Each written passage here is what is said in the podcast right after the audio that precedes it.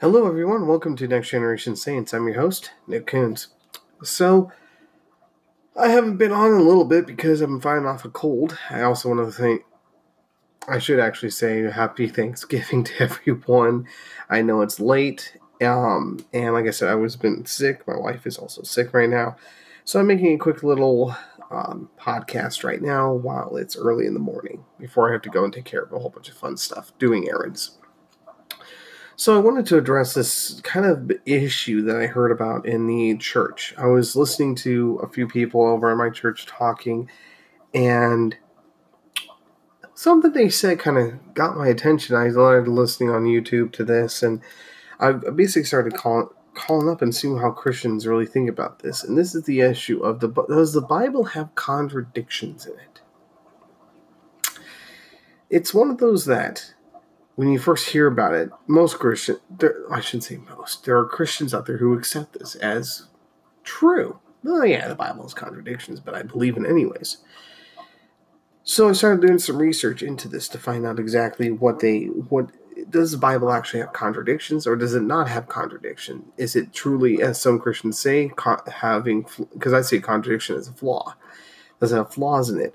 or is it as churches even there are several churches many churches that declare that it is the inerrant word of god well first of all what we have to do is understand what a contradiction is we have to really define what a contradiction is and matt slick does this over on his website called carm.org and he says how do we define it and i'm going to read directly from his website here Quite simply, a contradiction occurs when one statement that is said to be true contradicts another statement that is also said to be true. So there's two truth statements.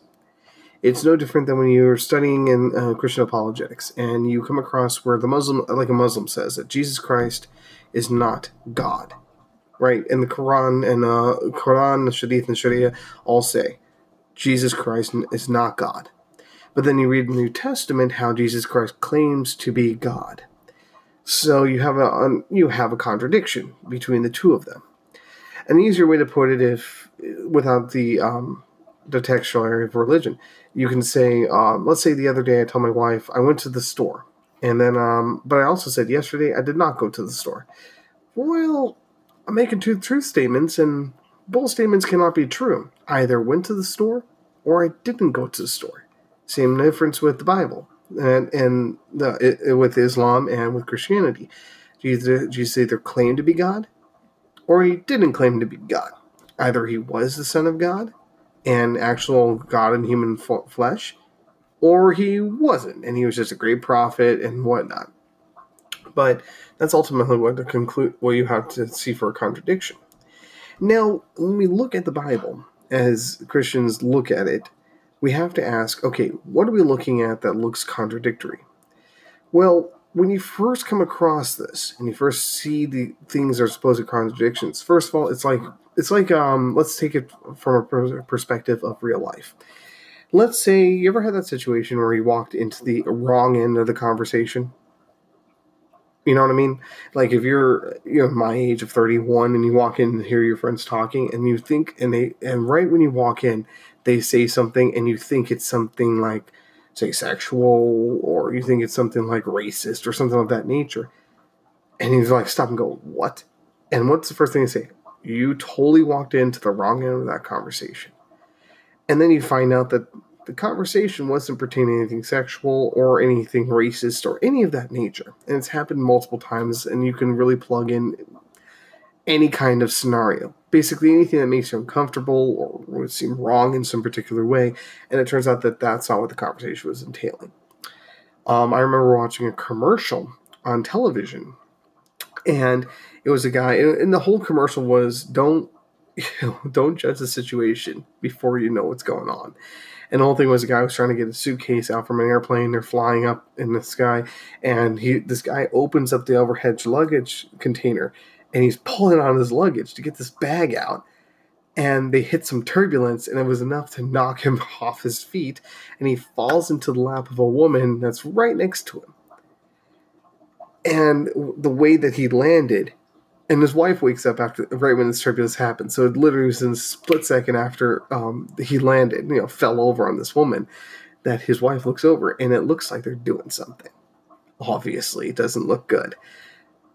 And it's simply, simply like they, and we all know because we all saw what happened beforehand that he was simply trying to get it back on. We all saw that the plane hit turbulence. We saw that he um, lost his balance and he fell over. But his wife only sees him in a particular position with a woman, another woman. So, you know, don't judge a situation too quickly. Another type thing is saying, like with a politician, you can hear one say, I remember with Donald Trump, so many people talking about him. And they'll say, Oh, look, he, he said this terrible thing. And they'll play a 30 second clip, even less than that, 20 second clip of him saying something. And I have to admit, it sounds terrible horrible. I can see their point of view on whatever it is that they were showing me. But then I always to say, okay, what hap- what's the context? What did he say before? What did he say after? Let's get exactly what he was trying to talk about. Same thing happened to Candace Owens. And you find out that they actually that this what what was taken what they were saying was taken out of context and was really used as almost a weapon against them. Well, the same thing with the Bible when we come across something that looks allegedly really bad, it's really easy to solve the problem. Is you just have to look at it in context. You have to look at the allegation that's being made. You have to look at um, basically what does it say beforehand even what does the book talk about what are they referring to sometimes it's not easy so it's so what you have to do is go through and really just research into what the thing is talking about, like what the Bible is referring to, whatever scripture you're looking at. So that's really all it is. It, in essence, it's just knowing it in context.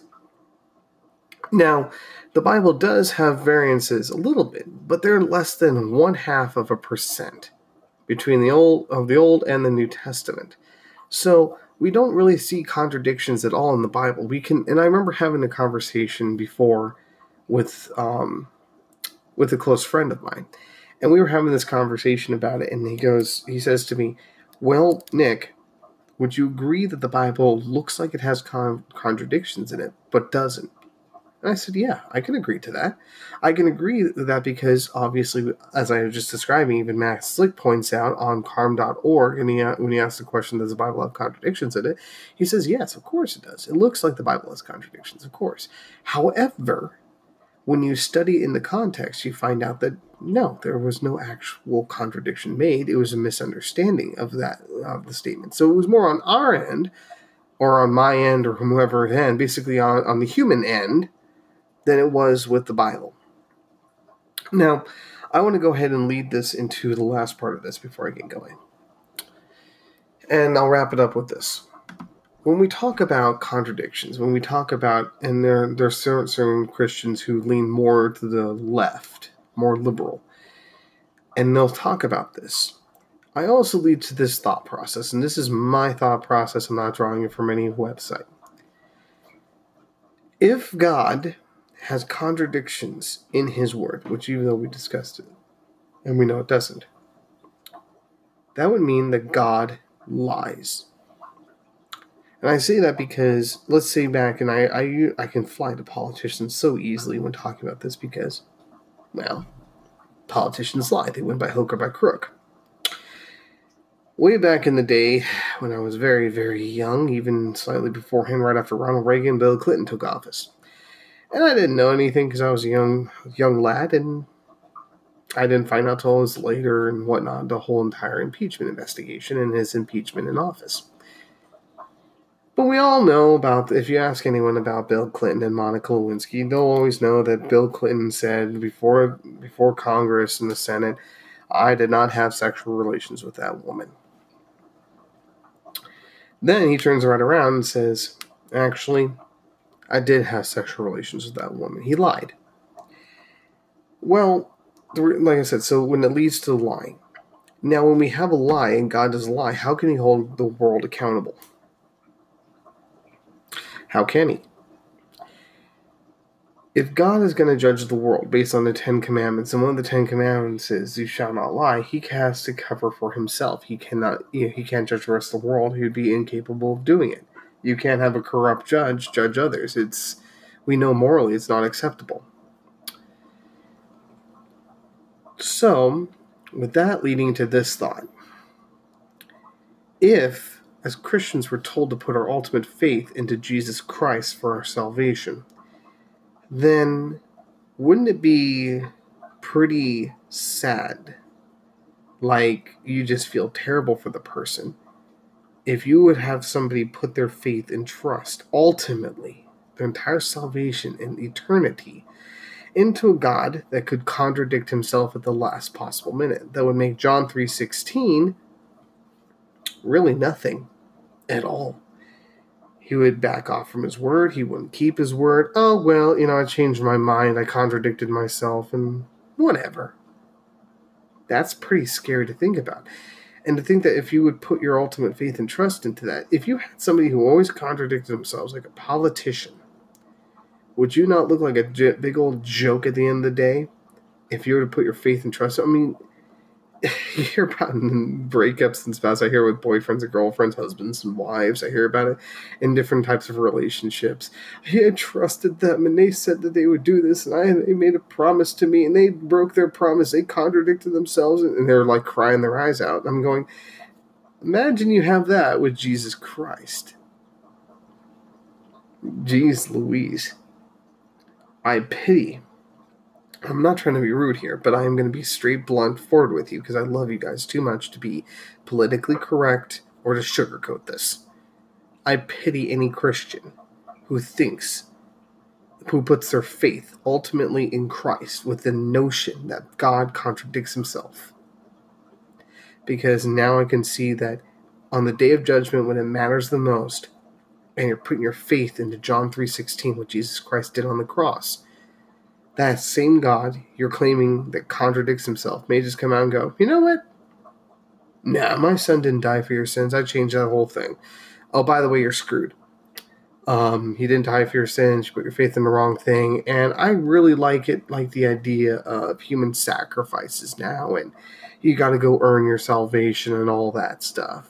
You know, stuff like that. I pity the person who thinks that way. And I don't mean it as a rude way, but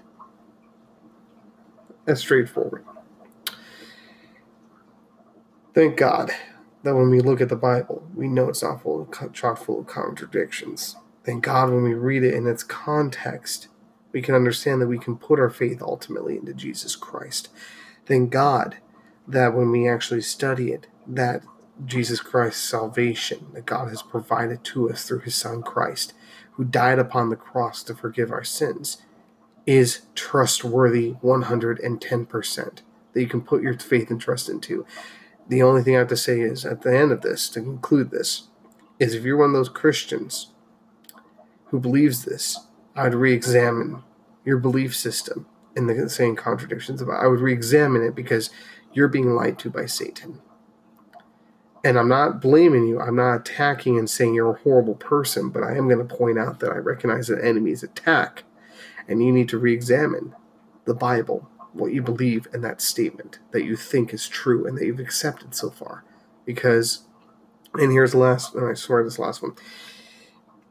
Read the book of Job, because when you mischaracterize God, the book of Job shows you how much God takes that personally. So, anyways, May God bless all of you, and may the peace of the Lord be with you now and forever. Amen.